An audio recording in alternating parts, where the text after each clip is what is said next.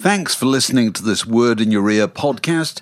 If you'd like to get early access to all our productions ad free, priority booking for our live events, and to take part in our weekly quiz, go to patreon.com slash word in your ear for more details.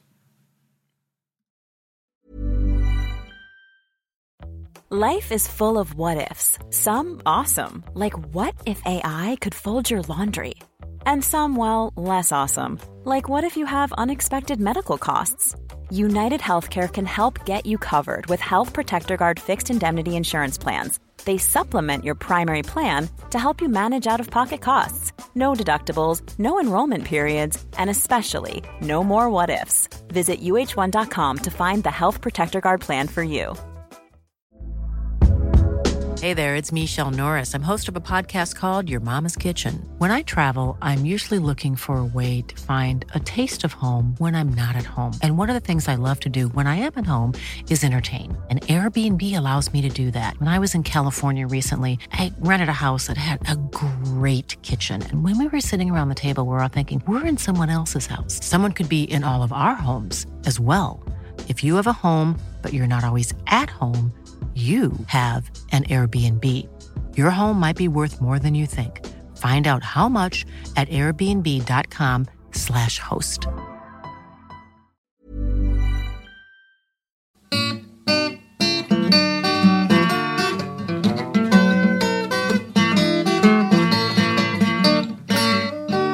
You're listening to a podcast from The Word. Welcome to another Word in Your Ear, and we are here to dwell upon one of the saddest stories in popular music, which is the thing that, frankly, Mark and I have talked about from time to time over the years, thinking, what a sad tale that is. And but we never thought that anybody would actually get round to writing a book about it.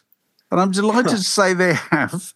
And I'm delighted to say that somebody we've had as a previous guest on the pod, a friend of the pod, Joel Selvin from San Francisco, from the Bay Area. And the book I'm talking about is Drums and Demons The Tragic Journey of Jim Gordon, whose uh, drumming you will no doubt be familiar with. Uh, probably most prominently with uh, Eric Clapton, Derek and the Dominos. But if you search the sleeve notes of millions of records you've got, some of the most distinguished ones, you'll find his name there on Ricky Don't Lose That Number by uh, Steely Dan. And, Which is uh, alignment. Good vibrations. Absolutely. Classical gas. Yeah. Uh, as I discovered only this morning, uh, to my delight, New Coat of Paint by Tom Waits from uh, The Heart of Saturday Night. and uh, so, Joel, welcome. What made you, apart from the fact that it is the saddest story in popular music, what made you want to write this book? Oh, I've had this story in my mind uh, for many, many, many, many years uh, as you say, I mean, it's just an incredibly sad story, and so little of it was known. Uh, the, you, you, know, the uh, Jim killed his mother, and the, and uh, suddenly he was uh, uh, gone, and and there's no backstory to that at all. It just like happened in a vacuum. I had met some people 30 years ago who uh, had uh, Jim's cooperation on a book project. And they couldn't finish the book. Uh, they were kind of pro ams that were looking to write a book for the first time. And, and but they had tons of jailhouse interviews with Jim. They had his medical records. They had they had everything.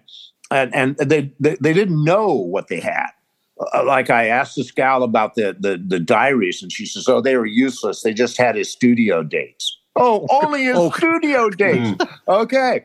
Uh, but um, I had tried to acquire their research at that time. They uh, were splitting up and moving out of the state, and one of them was fine with the idea, and the other one just couldn't let go of it.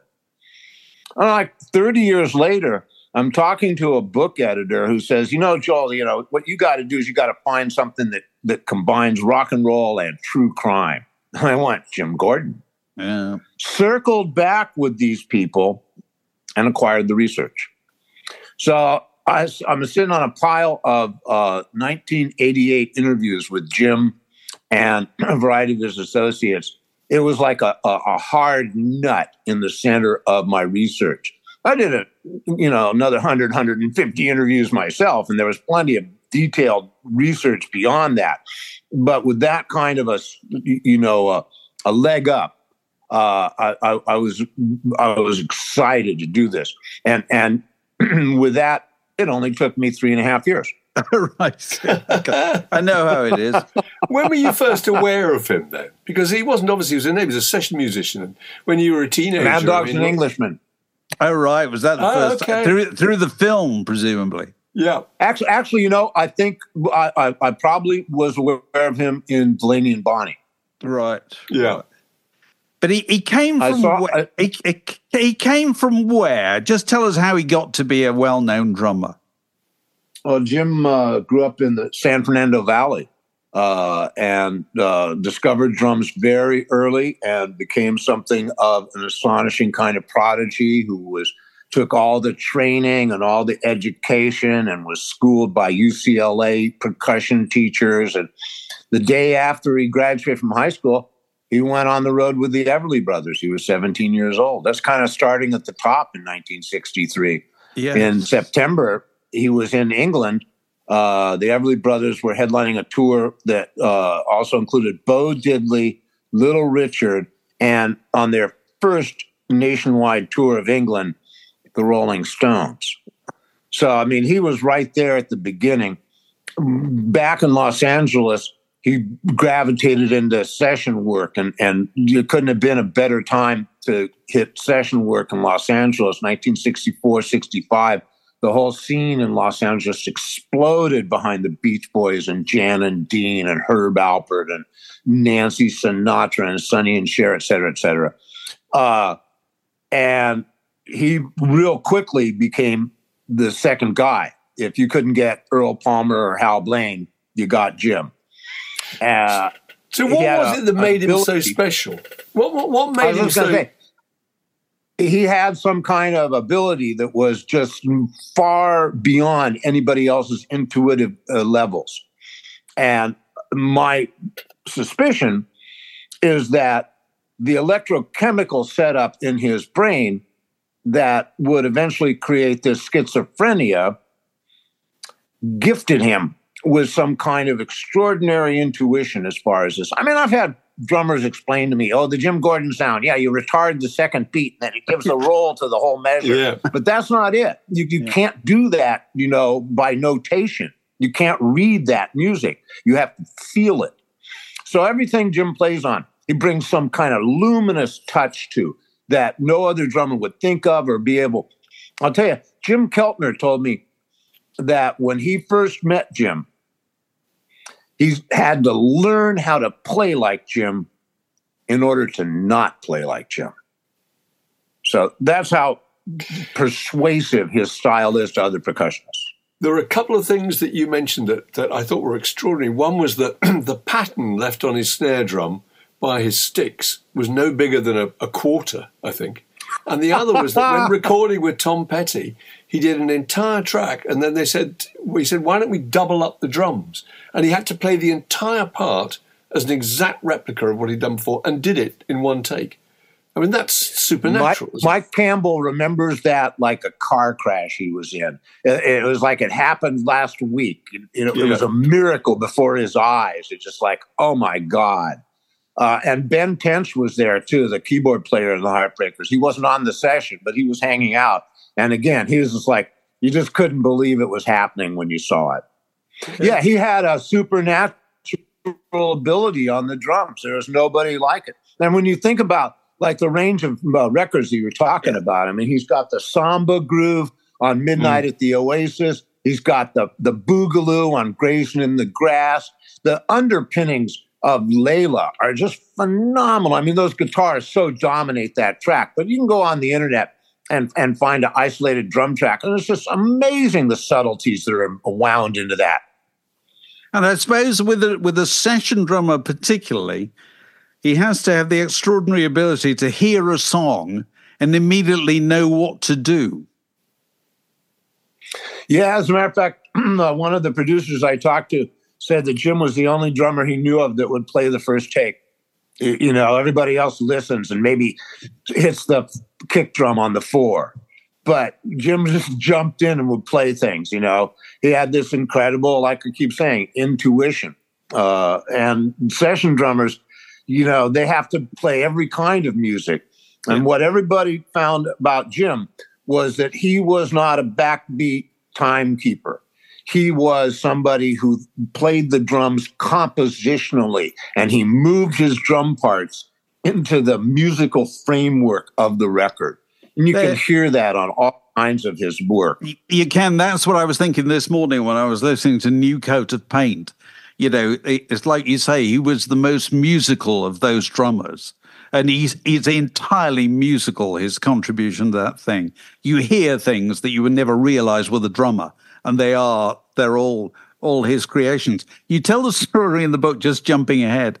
You know, he he he was in London quite a lot of the time in the in the late sixties, early seventies.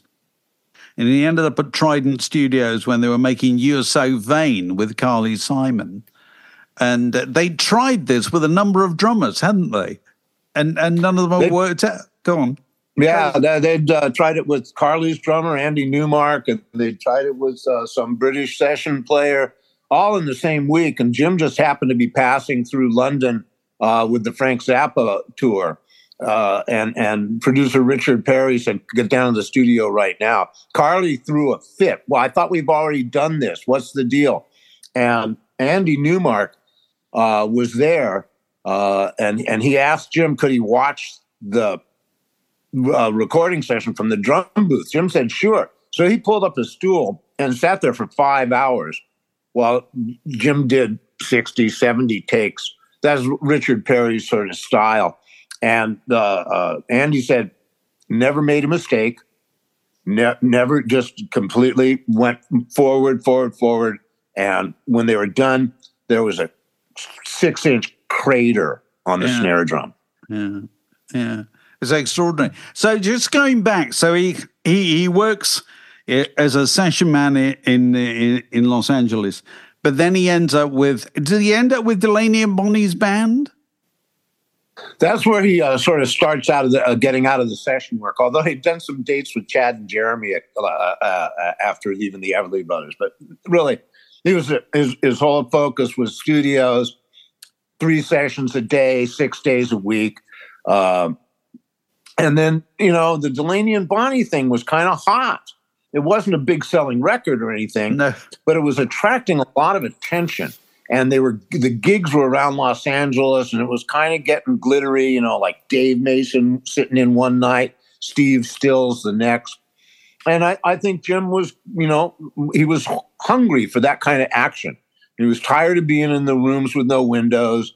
And it was 1969, man. You know, rock was a, a, uh, huge thing in the culture at that point. And uh, Delaney and Bonnie's band uh, crossed paths with the Rolling Stones in October in, in Los Angeles, and uh, they tried Bonnie out on "Gimme Shelter," and they put Bobby Keys on the record, and they remembered uh, Jim from uh, in England from the Everly Brothers. The Everly Brothers. That's amazing. Yeah. yeah. It's interesting that, that that you kind of see both those worlds, the the the, the, the studio based pop factory of the '60s, uh, built around singles, and the kind of big rock tours promoting albums in the '70s through the window of Jim, don't you? Because he switches from one world, as you were just saying, to the other. Was, was there a reason? Did he was part of it wanting more of a profile? Because when he actually joined rock and roll bands, that and Mad Dogs and Englishmen and stuff, he, he really kind of changed personality slightly, didn't he? became. I think I think that he was. I think you're absolutely right. I think he was reaching for some of the the perks of the position. I think he wanted some of the sunshine and the spotlight. Uh, he had achieved everything you could achieve as a studio musician. He'd made a fortune. Uh, he'd played on the biggest hit records in the business. Uh, and the excitement in 1969 about live rock. I mean, that was Led Zeppelin was blowing out uh, uh, concerts two and a half hours with a you know yeah. half hour drum solo. Solos. And, that's right.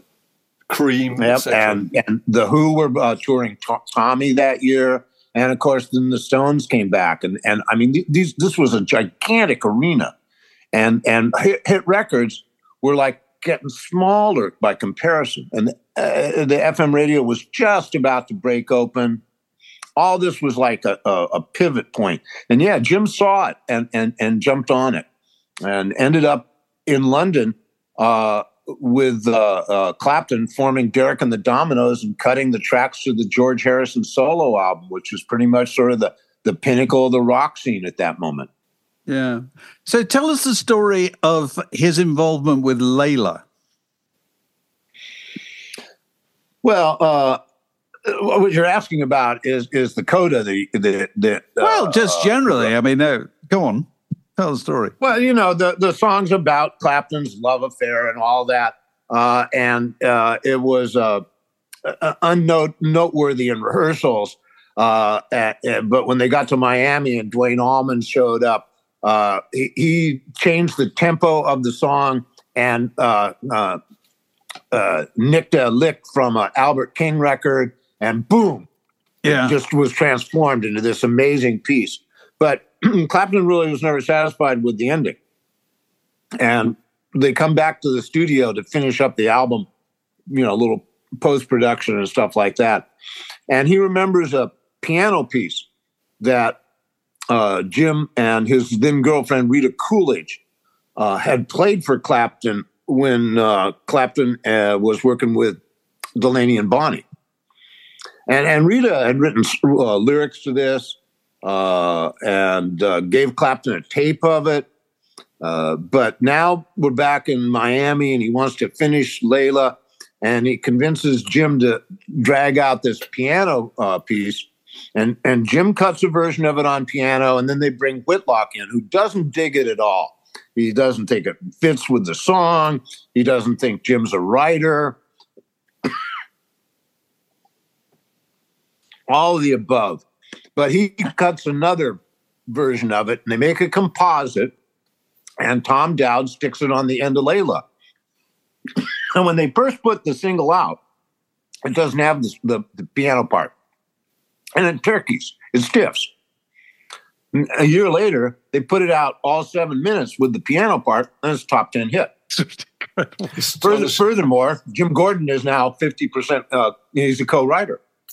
So, so, so Rita Didn't Coolidge they have a was, dispute about Hey, it? Rita Coolidge was cut out of it totally.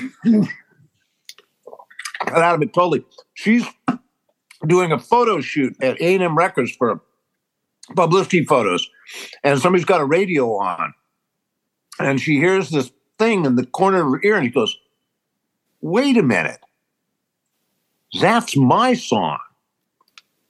And she was very upset. She talked to her record producer, David Anderle, and she talked to Jerry Moss, the head of, uh, of A&M, and nobody really wanted to go to bat with her. She didn't have a copyright.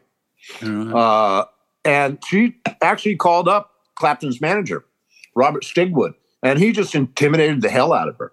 Uh, Well, didn't So Stigwood say something signed like, well, what chance have you got as a kind of solo girl singer or something, didn't he? I mean, something just really shocking now. Yep, he was aggressive. And, you know, this had happened to her before. She and um, Lady. had written, Oh, Yeah. They had written a groupie. that- yes.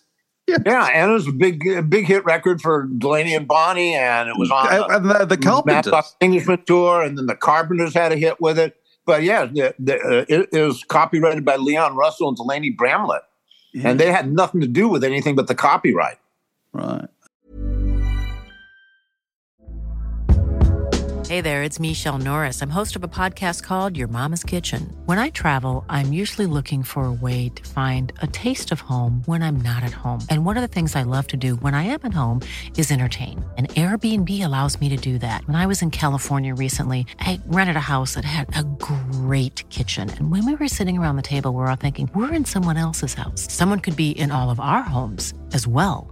If you have a home, but you're not always at home, you have an Airbnb. Your home might be worth more than you think. Find out how much at airbnb.com/slash host. Millions of people have lost weight with personalized plans from Noom, Like Evan, who can't stand salads and still lost 50 pounds. Salads, generally, for most people, are the easy button, right?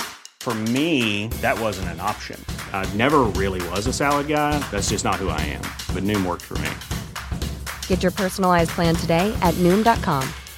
Real Noom user compensated to provide their story. In four weeks, the typical Noom user can expect to lose one to two pounds per week. Individual results may vary. I'm Sandra, and I'm just the professional your small business was looking for. But you didn't hire me because you didn't use LinkedIn jobs. LinkedIn has professionals you can't find anywhere else, including those who aren't actively looking for a new job but might be open to the perfect role, like me. In a given month, over 70% of LinkedIn users don't visit other leading job sites. So if you're not looking on LinkedIn, you'll miss out on great candidates like Sandra. Start hiring professionals like a professional. Post your free job on linkedin.com slash achieve today. God, what a great So she'd seen that happen before. I mean, uh, uh, what I say in the book was that the, the music business was just a pirate ship and she was just a wench. Yeah, yeah. But also the way people behave is so astonishing. The details you got about Clapton. There's a bit where they're on a train, him and Jim Gordon, and they have an argument, and he just gets up in the carriage and picks up Jim Gordon's case and throws it out of the window. You know, uh, and uh, routinely they they throw glasses against walls and smash up places that they're staying in with really nice and hospitable hosts who've let them stay there. I mean, I kind of just think there's absolutely no way people could behave like that now because everyone would find out about it. Don't you think? And, you know, the South Kensington uh, uh, townhouse, I mean, it must have been a beautiful place. Yeah. Right across the tube uh, uh, stop. And, and uh, it's probably some, you know, Russian lives there now. uh, but uh, the, uh, uh, yeah, the behavior was unbelievable. But also the, the, the drug use was off the charts and the alcohol use was off the charts. They were shooting cocaine and heroin in massive amounts. They were guzzling tequila, which was kind of a new thing in England at that point. Uh, and they just went around blitz the whole time. Uh, that, that affects your judgment, your communication skills, and everything. And plus, this is about the time where Jim's uh, uh, illness is really beginning to protrude into his brain, and the the mask of the genial, uh, kind, easygoing, smiling California guy. That was the mask that he wore, and that starts to slip during this time. Like you say, you know, uh, pissing off Clapton until he throws the books out. There's a, a, a Christmas scene at Clapton's place where Clapton's bought Jim a, a, a fancy antique drum, and, and Jim goes, "What's this then?" You know. so they were beginning to to be unpleasant to each other, uh, which you know is partly the characters involved, partly the the drug and alcohol abuse, and then again the incredible bubble of being one of the world's greatest rock stars in 1970. I mean, was there a more uh, elevated place in society at that point? I don't think so. No, no, sure. No, that's true. But it's That's true. particularly it's very it's particularly interesting to read this book in the uh, in uh, in the current present time when everybody talks about mental health issues, you know, to to cover all kinds of things, whereas Jim Gordon clearly had appalling mental health issues, undiagnosed at the time. Is that fair to say? They, they didn't even stand out. That's also sort of the uh, extraordinary irony. Uh, in the Mad Dogs and Englishmen tour, uh, Jim had an episode where uh, he clobbered his girlfriend, Rita Coolidge, knocked her unconscious in the hallway, and, and, and made no bones about it. Just went back to the uh, hotel room he'd been in, uh, as some kind of a rupture. Uh, but it, it, you know, it was went by the crowd without any trouble because authentic insanity what couldn't be distinguished from what was going on anyway. That, that- they, would have just thought, was- yeah, they would have thought that was just kind of drugs and alcohol having an effect, presumably, and it tipped in or you know, there was so much outlandish and outrageous uh, behavior going on that just didn't strike anybody as that uh, uh, uh, as severe, that extreme. Yeah. They literally couldn't distinguish authentic psychotic uh, behavior. Did he manage to get it under control at any stage of his career? So yeah, a little bit. He could he could hold it in, and you know, this is the thing I think about a lot. I mean, first of all, he was vexed by the whole thing. He felt like he was an intelligent person who should be able to think his way out of this situation. And he couldn't. And I think he was ashamed. And as a result, he wouldn't discuss this with anybody. He would see psychiatrists, but he wouldn't tell them the full extent of his affliction. He wouldn't tell them that he was hearing voices. Um, so all that was going on for him.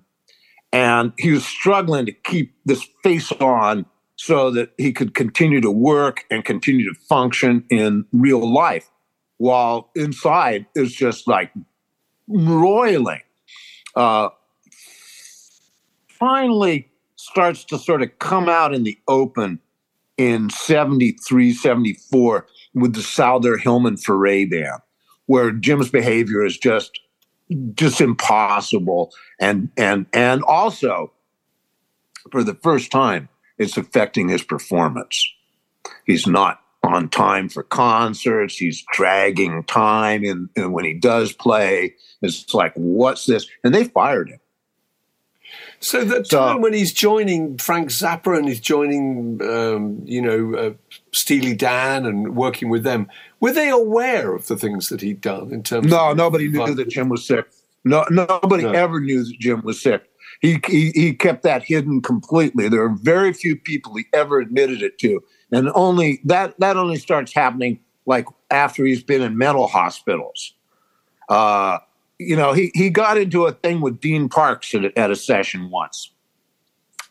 Stop that. I know what you're doing. What? You're making my hands uh, uh, go back, and, and, and you're making me miss the beat, uh, first beat on every bar. And, and Dean Parks is playing guitar in the session. He's, he doesn't even know what Jim's talking about. And everybody in the room is going, What is he talking about? Uh, so they they go ahead um, and and Johnny Rivers, there's a Johnny Rivers session says says Jim he can't do that from over there. Now let's just count it off and go. okay, you know one two, and but Dean had no idea what that was about. It was year years later that Jim says to Dean, you know, I have uh, mental issues and I've actually been committed to mental hospitals about this. And and that's like oh oh so that explains that. So there were a bunch of like mysterious episodes. At the very end he was playing with a, a, a kind of blues band called the the blue monkeys and uh, none of those guys knew that jim had any problems uh, they were all having dinner one night and and jim ordered a steak and he carves up the steak and, and, and takes a bite and holds the, the bite in front of his face and just the fork wavers. And what's going on is inside his head, the, the voices are commanding him not to eat. And he just throws the fork down and goes, I gotta go. Tosses a $20 bill on the table and leaves. And the guys left behind, they have no idea what's just happened. They can't uh-huh. figure it out. It's just totally mysterious. Why would he do that? Right? And none of them knew anything about this until Jim was arrested. So all that stuff about the voices in his head you got from the medical records, presumably. There's a lot of, uh, of Jim talking about it. Uh, there's a lot of lawyers talking about it. Uh, the, the, the yeah, I, I I spoke to one of his psychiatrists at great length. Uh, uh, yeah, there's a uh, uh, it's it's amazing. The the guy was tortured, just tortured, in pain, and and we can't even really imagine the depth of it. But the deal is, and it's well known in the psychiatric world. Uh, it, it, it's it's called the they call it the electric hat band. So these voices will command you to do something, and if you fail to do it, they give you a headache that is so severe you can end up crawling on the floor, wetting your pants, unable to think of anything else but this white hot cruelty pain, is what Jim called it. So the voices start like commanding you, you know, don't eat that, don't take that gig, don't do this, don't do that. And the only really effective weapons Jim had against the voices were drugs and alcohol. And it got worse and worse and worse. By 1975, the voices were just prevalent in his life. By 1978, he's through with professional music. There's an episode where the voices make him turn down a Dylan tour, and he goes to Vegas to play with Paul Anka, and he sets up at the sound check and plays one note, and the voices tell him he's dead if he plays a second one. He looks at the musical director and says, "I have psychological problems. I can't do this gig." And he went home and he was through. No more sessions, no more nothing. Uh, this was the in and out of mental hospitals, drug treatment programs, uh, and finally, the voices start in on his gold records. The only thing left is he's got his gold records really neatly hung in a study in his in his two bedroom uh, condo, North Hollywood, uh, and the voices want him to throw them away. And uh, you know he struggles with that. They fight back. All right, he gives in. He takes the gold records off the wall, out to the dumpster, goes back to his condo and guzzles vodka until he's so drunk that the voices have died down. And then he goes and gets his gold records and hangs them back up. This goes on every night, sometimes many times in a night. And then the voices started on the drums. They wanted to throw away the drums. Now, the drums, boy, that one he didn't want to give in on. But they tortured him. And again, he starts taking the drums out to the dumpster. So every night he's taking his gold records out to the dumpster, his drums out to the dumpster, going back to his condo and getting as drunk as he can, and then bringing the drums in and the gold records in. This goes on every night. It seems kind of unimaginable, uh, and actually until the night before he kills his mother. Really? It seems unimaginable that, that, that somebody hadn't kind of taken charge of him, really, and that he was just allowed to rattle on like this on his own. So, uh, schizophrenics are not good at relationships of any sort. And Jim had retreated from all relationships I mean, I'm talking to people that were on hundreds of sessions with him. And I say, you know, what did you ever have dinner with him? No. Did you know he was married? No. Did you know he had a daughter? No. Did you ever talk to him about anything besides the music in front of you? Can't remember it. Mm. So Jim retreated into a very solitary existence. And at the period of time we're talking about, the end of, the, uh, of, of uh, his um, career, you know, that when he's playing with the Blue Monkeys and, and taking the gold records down, I don't think he was answering his phone. I don't think he was seeing anybody. Uh, I, I think he just stayed in his condo and maybe went out to Chadney's to have a drink every so often. Uh, he, he, was getting food delivered. Maybe he'd go to the liquor store. That he was not in good shape. He was overweight. Uh, he was mentally ill and and severely so. Mm-hmm. And as you say, the the terrible climax of this is that he he he killed his mother, and um, and obviously as a result of that, he spent the rest of his life in a secure facility. Is that is that the case? Half his 30, life, 30, yeah, 30 years, 30, wasn't it? Yeah, 30, 39 years. 39 um, years. Yeah, and there was no option of parole at any stage? I don't think Jim wanted out every time he came up from parole, uh, he would stop uh, taking his meds or stop doing his talk therapy or, you know, cause some issue that would uh, make them turn down parole. Uh, he was only sentenced to 16 years. He did 38. Mm-hmm. Uh, you know, that's that's kind of a volunteer thing. I mean, if you're sentenced to 16 uh, years, you can get out pretty soon, soon after that. Yeah, yeah. So he died when? Two years ago or something like that? He died in March of uh, 2023. I right. just finished. Oh, right. Okay. Right, right. So you're you're already embarked on it when he was still alive at that point. Yeah, he wouldn't answer any of my letters. So you know, as like I say, uh, schizophrenics tend to be withdrawn. Uh, so he wasn't really interested in participating. I, I don't know uh, what his attitude was uh, when he was talking to uh, the gals uh, in 88, 89. You know, it's hard to say because the interview transcripts, I mean, he's doped up on uh, on tranquilizers and antipsychotics. He's got like issues, so there's it's it's it's a little bit like a radio station that comes in and goes out, and comes in again. Uh, but you know, he seems to like prison. He he, he definitely likes the food, uh, and uh, yeah, uh, it's it's a it's hard to feel uh, anything but sympathy for this guy if you read these interview transcripts. He, he, he, his, his life just washed up on the on, on the rocks, and and and there's nothing he cares to do about it. Right, right. Well, it's an extraordinary story, and as, as I said earlier, Mark and I have been waiting for somebody to write it we have. for ages.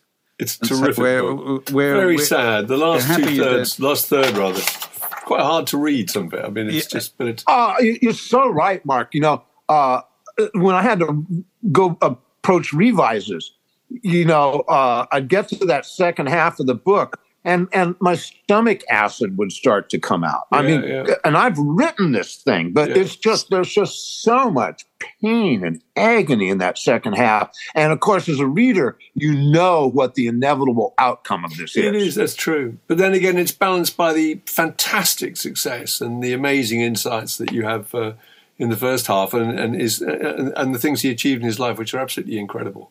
It's a very very good book. This podcast was brought to you by the Word.